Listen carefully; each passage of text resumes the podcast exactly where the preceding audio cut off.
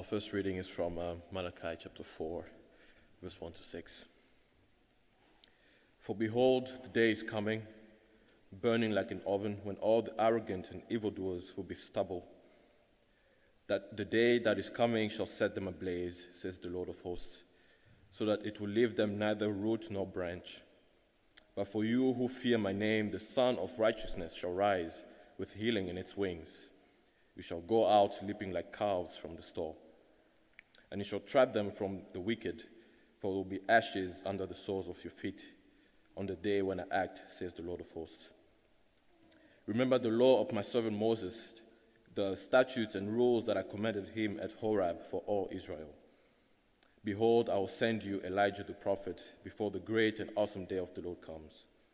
And you will turn the heart of the fathers to their, to their children and the hearts of children to their fathers, lest I come and strike the land with a decree of utter destruction.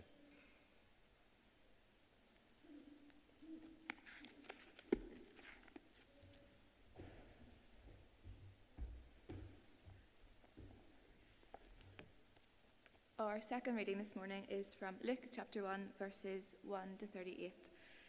Inasmuch as many have undertaken to compile a narrative of the things that have been accomplished among us, just as those who from the beginning were eyewitnesses and ministers of the word have delivered them to us, it seemed good to me also, having followed all things closely for some time past, to write an orderly account for you, most excellent Theophilus, that that you may have certainty concerning the things that you have been taught. In the days of Herod, king of Judea, there was a priest named Zechariah, and of the division of Abijah and he had a wife from the daughters of Aaron, and her name was Elizabeth. And they were both righteous before God, walking blamelessly in the commandments and statutes of the Lord. But they had no child, because Elizabeth was barren, and both were advanced in years. Now, while he was serving as a priest before God, when his division was on duty, according to the custom of the priesthood, he was chosen by lot to enter the temple of the Lord and burn incense. And the whole multitude of the people were praying outside at the hour of incense. And there appeared to him an angel of the Lord standing on the right side of the altar of incense. And Zechariah was troubled when he saw him, and fear fell upon him. But the angel said to him, Do not be afraid, Zechariah, for your prayer has been heard, and your wife Elizabeth will bear you a son, and you shall call his name John. And you will have joy and gladness, and many will rejoice at his birth. For he will be great before the Lord, and he must not drink wine or strong drink, and he will be filled with the Holy Spirit, even from his mother's womb and he, he will turn many of the children of Israel to the Lord their God, and he will go before them in the spirit and power of Elijah uh, to turn the hearts of the fathers to the children, and the disobedient to the wisdom of the just, to make ready for the Lord a people prepared. And Zechariah said to the angel, How shall I know this? For I am an old man, and my wife is advanced in years. And the angel answered him, I am Gabriel. I stand in the presence of God, and I was sent to speak to you and to bring you this good news. And behold, you will be silent and unable to speak until the day that these things take place, because you did not believe my words, which will be fulfilled in their time. And the people were waiting for Zechariah, and they were wondering at his delay in the temple. And when he came out, he was unable to speak to them, and they realized that, they had, that he had seen a vision in the temple. And he kept making signs to them and remained mute. And when his time of service was ended, he went to his home. After these days, his wife Elizabeth conceived and for five months she kept herself hidden, saying, Thus the Lord has done for me in the days when he looked on me to take away my reproach among people. In the sixth month of the angel, Gabriel was sent to, from God to a city of Galilee named Nazareth, to a virgin betrothed to a man whose name was Joseph of the house of David, and the virgin's name was Mary. And he came to her and said, Greetings, O favoured one, the Lord is with you. But she was greatly troubled at the saying, and tried to discern what sort of greeting this might be. And the angel said to her, Do not be afraid, Mary, for you have found favour with God. And behold, you will conceive in your womb and bear a son, and you shall call his name Jesus.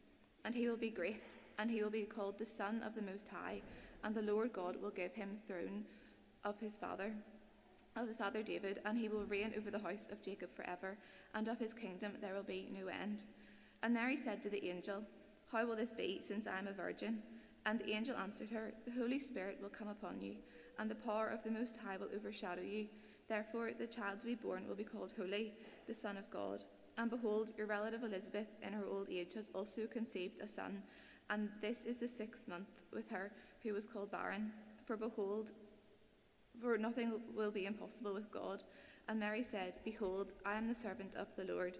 Let it be to me according to your word. And the angel departed from her.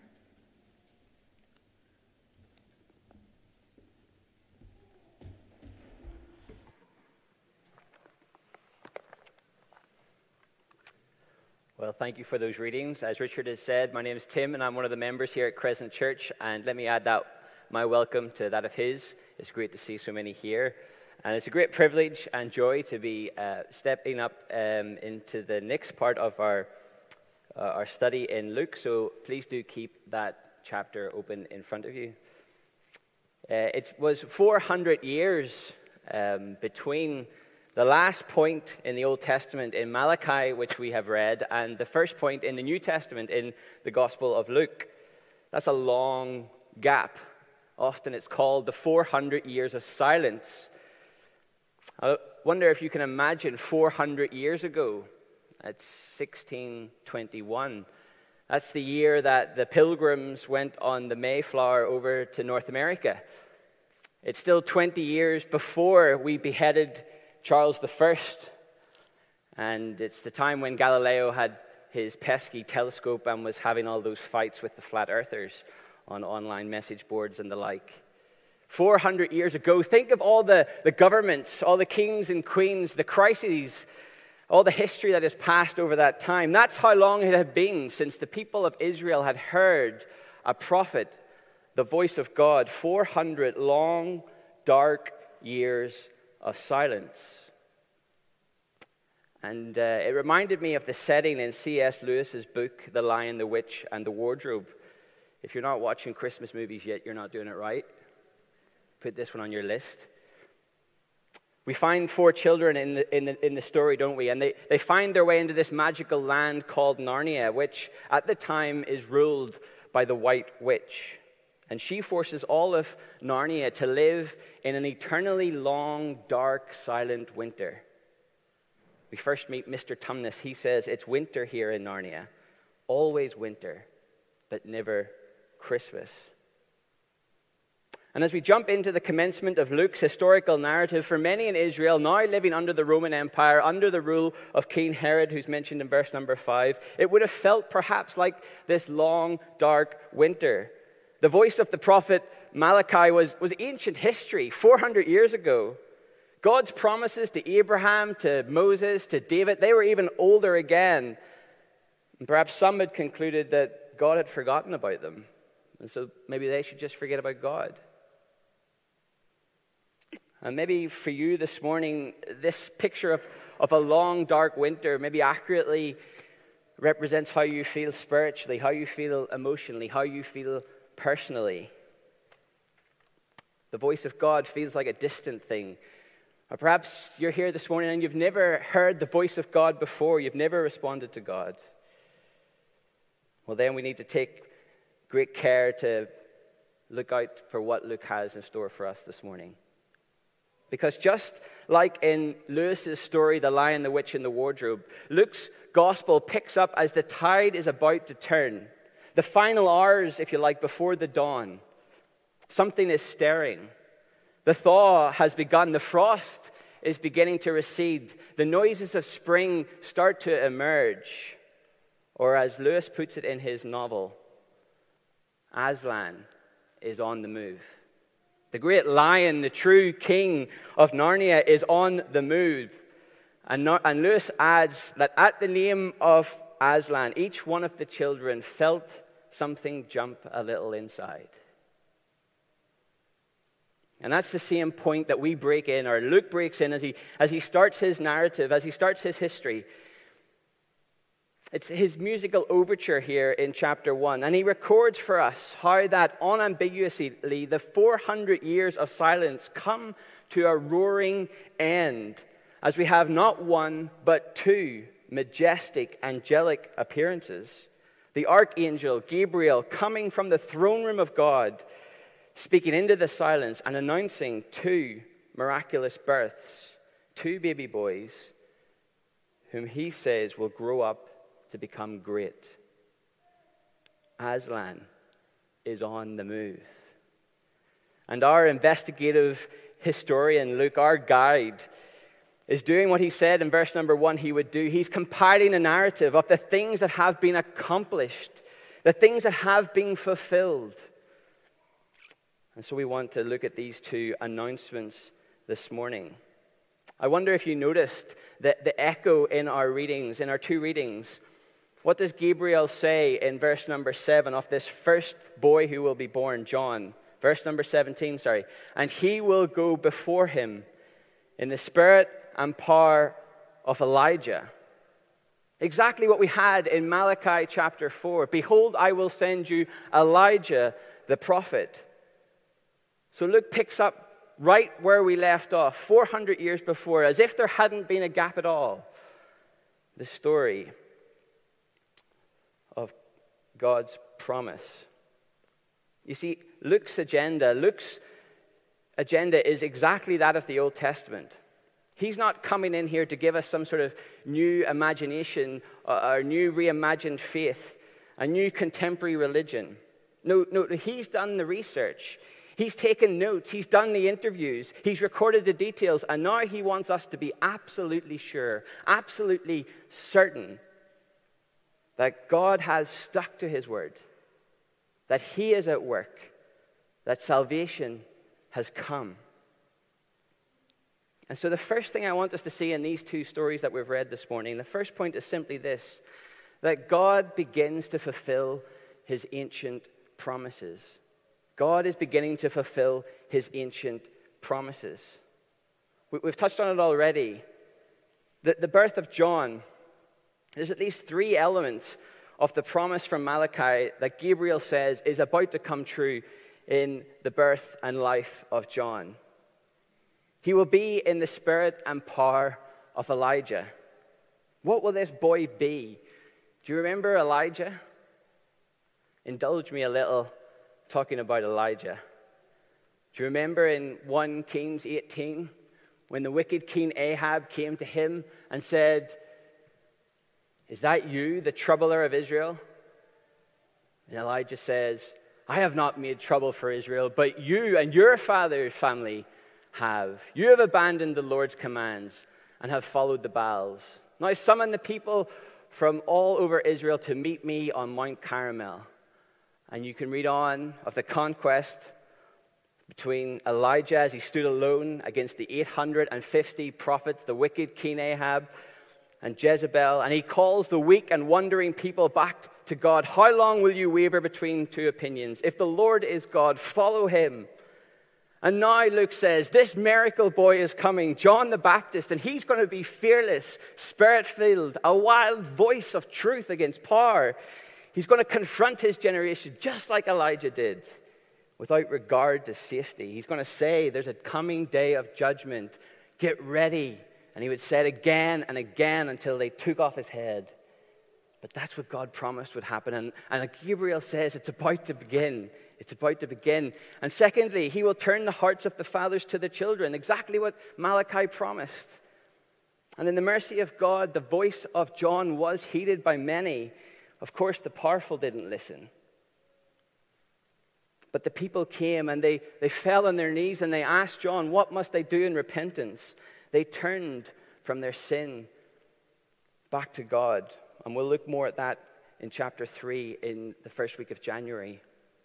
And thirdly, he came in the power of Elijah. He turned the hearts of the people, the fathers to the children, and, and, and back to God. And thirdly, he will set the stage and prepare the way for the Lord Himself. John would have this role, this temporary role, to lay the groundwork for the Lord Himself to come. So you can see the time has come, Luke says.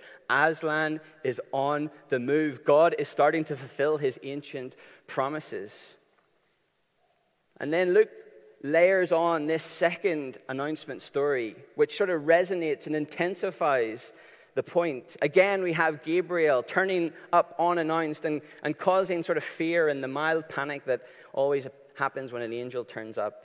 And again, we have another announcement another baby boy. But this one hits different.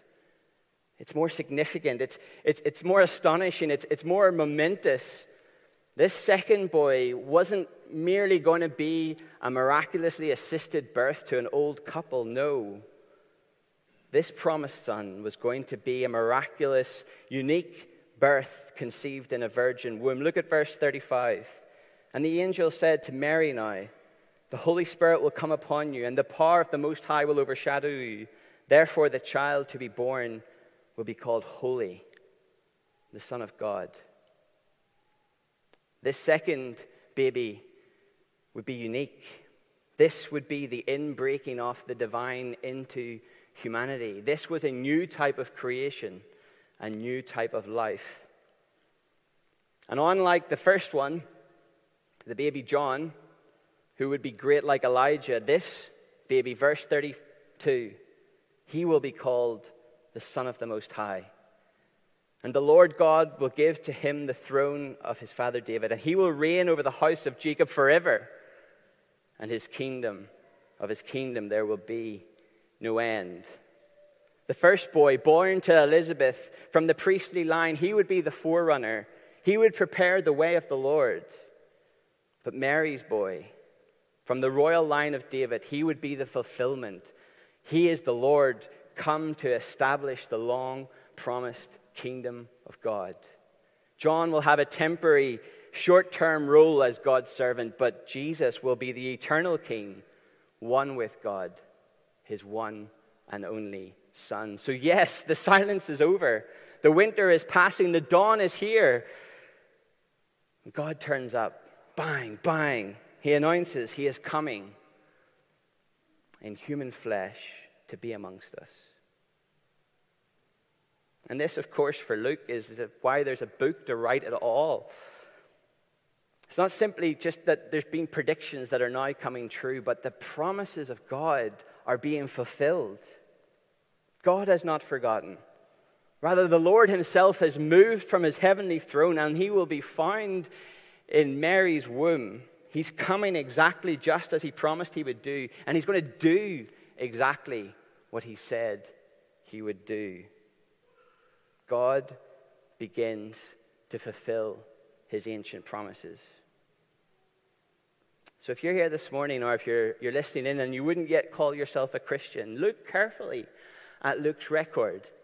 He has investigated the details and he's carefully ordered his account that we might see how the message of Jesus flows together, how that he fulfills prophecies, predictions, promises made 400 years and longer ago they're fulfilled in a way that only God can do. And it can be checked out. It's, it's history, it's intellectually credible, and you can have certainty. And if that's the case, though, it follows that we too must listen to the message of John and to that of Jesus. John's message was clear. We will all face the day of the Lord's judgment. I can't imagine what John might have said to us this morning. Who do we think we are? Taking the fun, the family, the friends, without paying any regard to the good giver of all those good gifts. We have to stop acting like owners in God's world when we're nothing more than tenants. Prepare to stand before God. But praise be to God, Jesus Christ has come, and He is the hope, the only hope of deliverance that we have he fulfilled the promise. He established God's kingdom by giving his life for ours on the cross. An event, of course, that was echoed by Lewis in that novel, where Aslan, the true king of Narnia, comes and gives his life on the stone table for that of the traitor Edmund.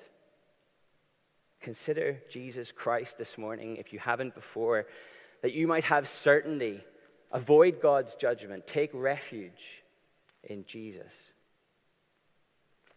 So, firstly, we see in these two stories, these two announcements, a sort of resonating, building, progressing story of God beginning to fulfill and accomplish his ancient promises.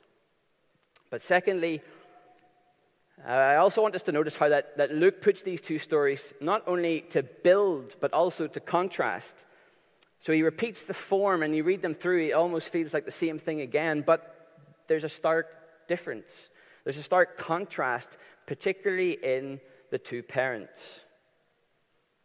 They end up in two very, very different places. I want us to see that God's promise fulfillment provokes contrasting responses. So let's first look at Zechariah.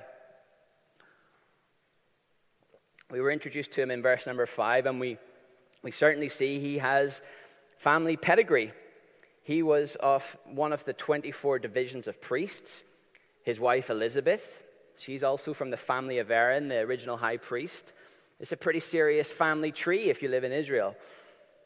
And what's more, they're actually great people as well. Not only do they have the pedigree, but, but they're also righteous before God, walking blamelessly, Luke says.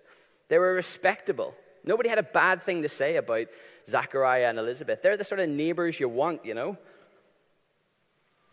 And they were faithful, people of prayer, devout. But they had no children. Elizabeth was barren, and by the time we pick up the story, they were both elderly. It was a shame. There had been great sadness, many prayers, tears, but it was hopeless. Now it was impossible. Elizabeth later on calls it her reproach. The time had passed, opportunity gone. They had to start to move on. But as we pick up the story, there's actually some good news here. All the years of service through the personal struggles were now rewarded for Zechariah as he was chosen to lead the, na- the, the national prayers in the temple. He was chosen by lot to go into the holy place and to burn incense at the, in the heart of the temple. This is a ritual that a priest maybe got to do once in his entire career. So for Zechariah, this was a, you know, a, a life-defining highlight. Expect a new profile picture. Hashtag best day ever. This was, this was great. You can probably imagine the mixture of sort of excitement, a little bit of fear and trepidation in their household that morning as they get to go, ready to go down to the temple for Zachariah's big day. At the temple, Zachariah, with the incense in one hand that he's going to take into the holy place, walks up the steps, goes through the porch, and enters into the holy place for the first and only time in his life. He approaches the altar where he's going to ignite this incense. It stands before the veil, guarding the Holy of Holies. It's somber, it's serious. And he's going to put these, the incense on, on the hot coals. And as it goes up, he and the crowd of people outside that have gathered for, for, for worship are going to pray.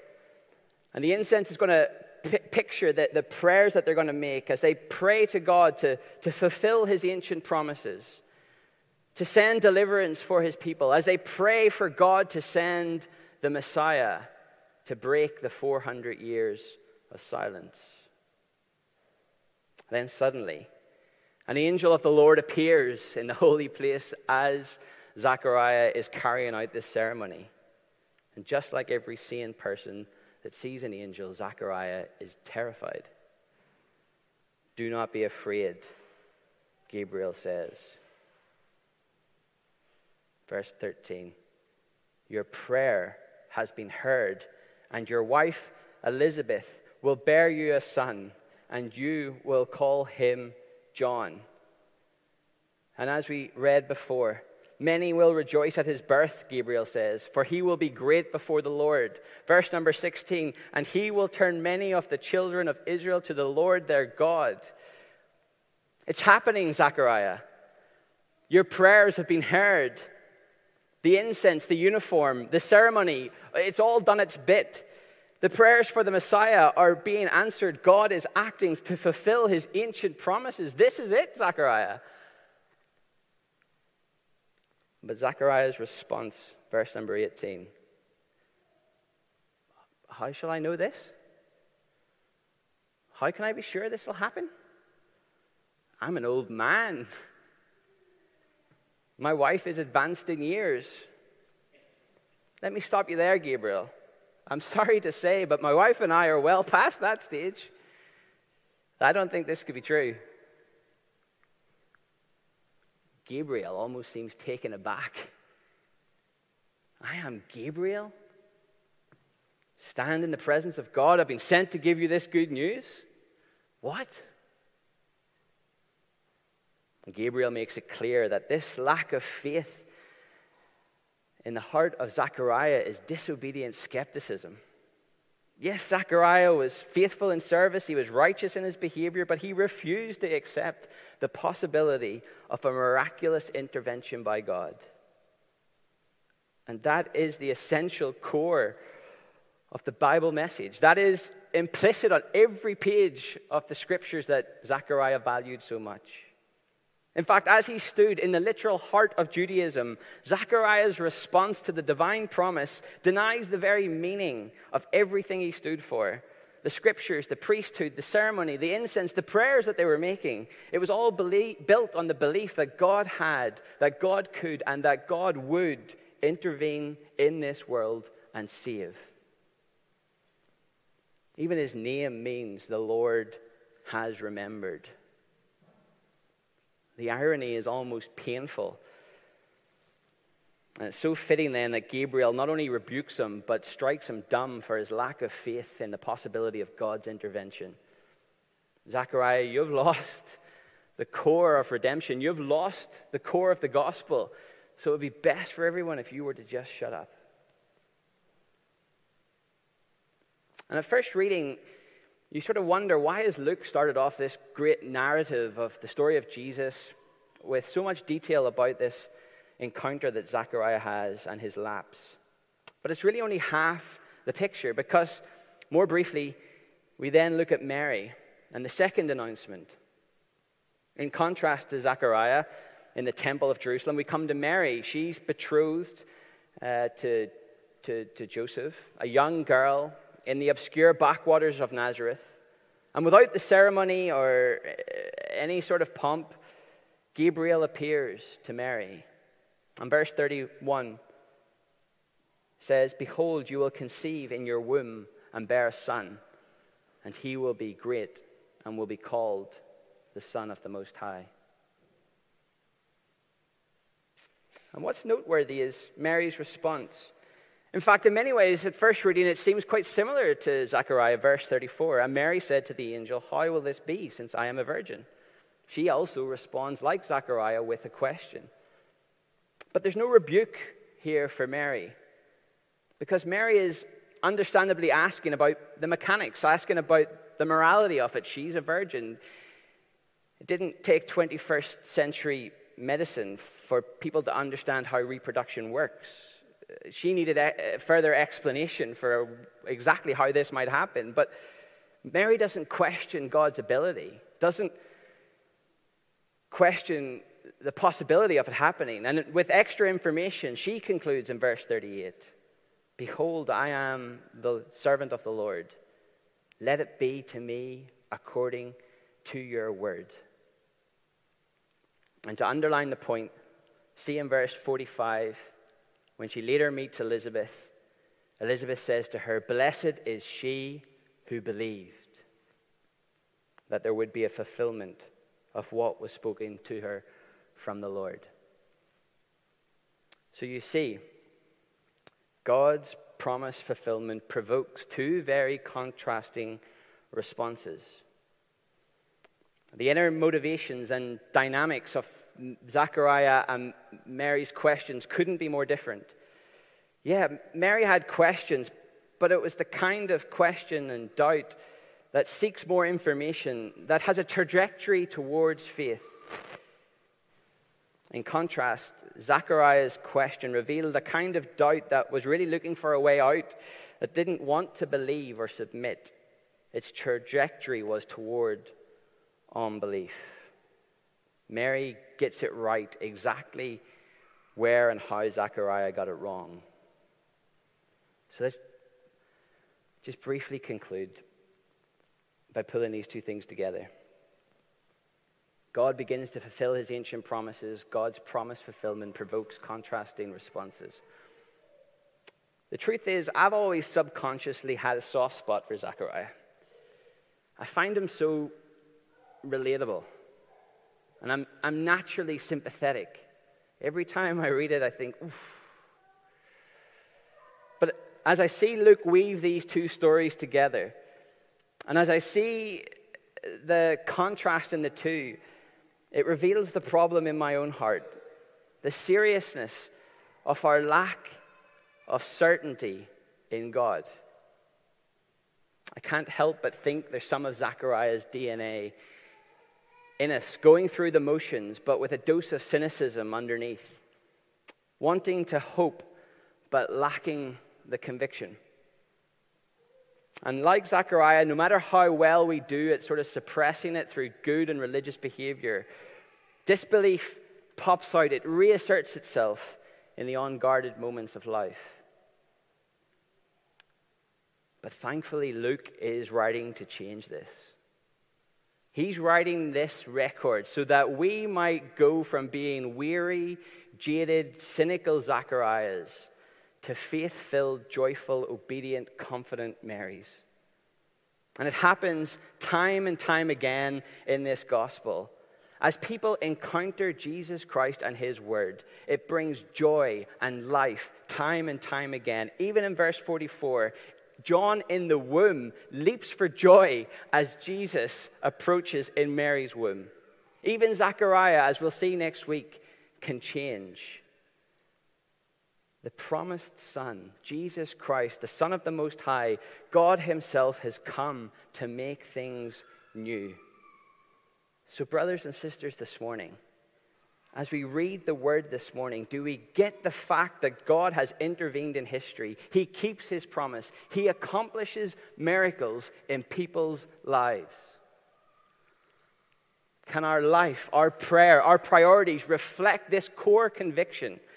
Because if we don't, then let's shut the place down and go home. We have something to shout about. And as we consider God's word this morning, does it revive our heart of faith and build expectation in the miraculous intervention and power of God to bring new life? Do we believe we have good news to offer friends, family, co workers, neighbors this Christmas? Are we going to bring people along to hear the word at the carol service? Or are we going to retreat to stocking fillers, mince pies, and inoffensive season's greetings? You know, Luke, as we go through this book, he'll never let us think that there's an individual who's too far gone from the possibility of new life. Too rich, too powerful, wait till you meet Zacchaeus. Too wild, too many demons, wait till we meet Legion in chapter 8.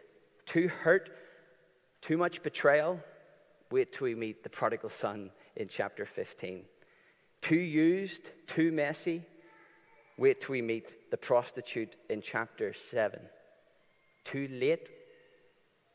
Wait till we meet the criminal on the cross beside Jesus in chapter 23. Brothers and sisters, Luke gives us certainty in what God has accomplished and gives us credibility in the gospel that we might respond in faith and joy and develop the courage to communicate of God our Savior. Let's take a moment and close our service in prayer.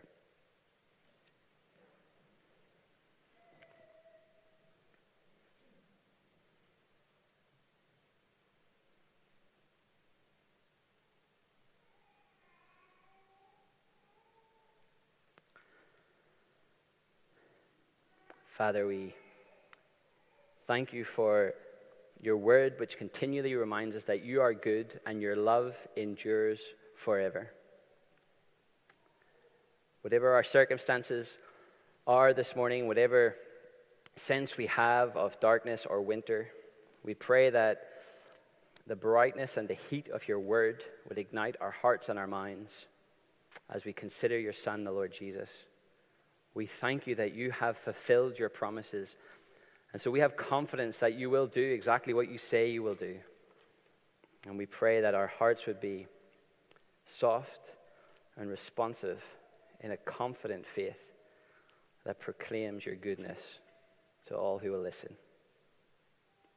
So we commit your word to the work of your Spirit for the glory of the Lord Jesus. Amen.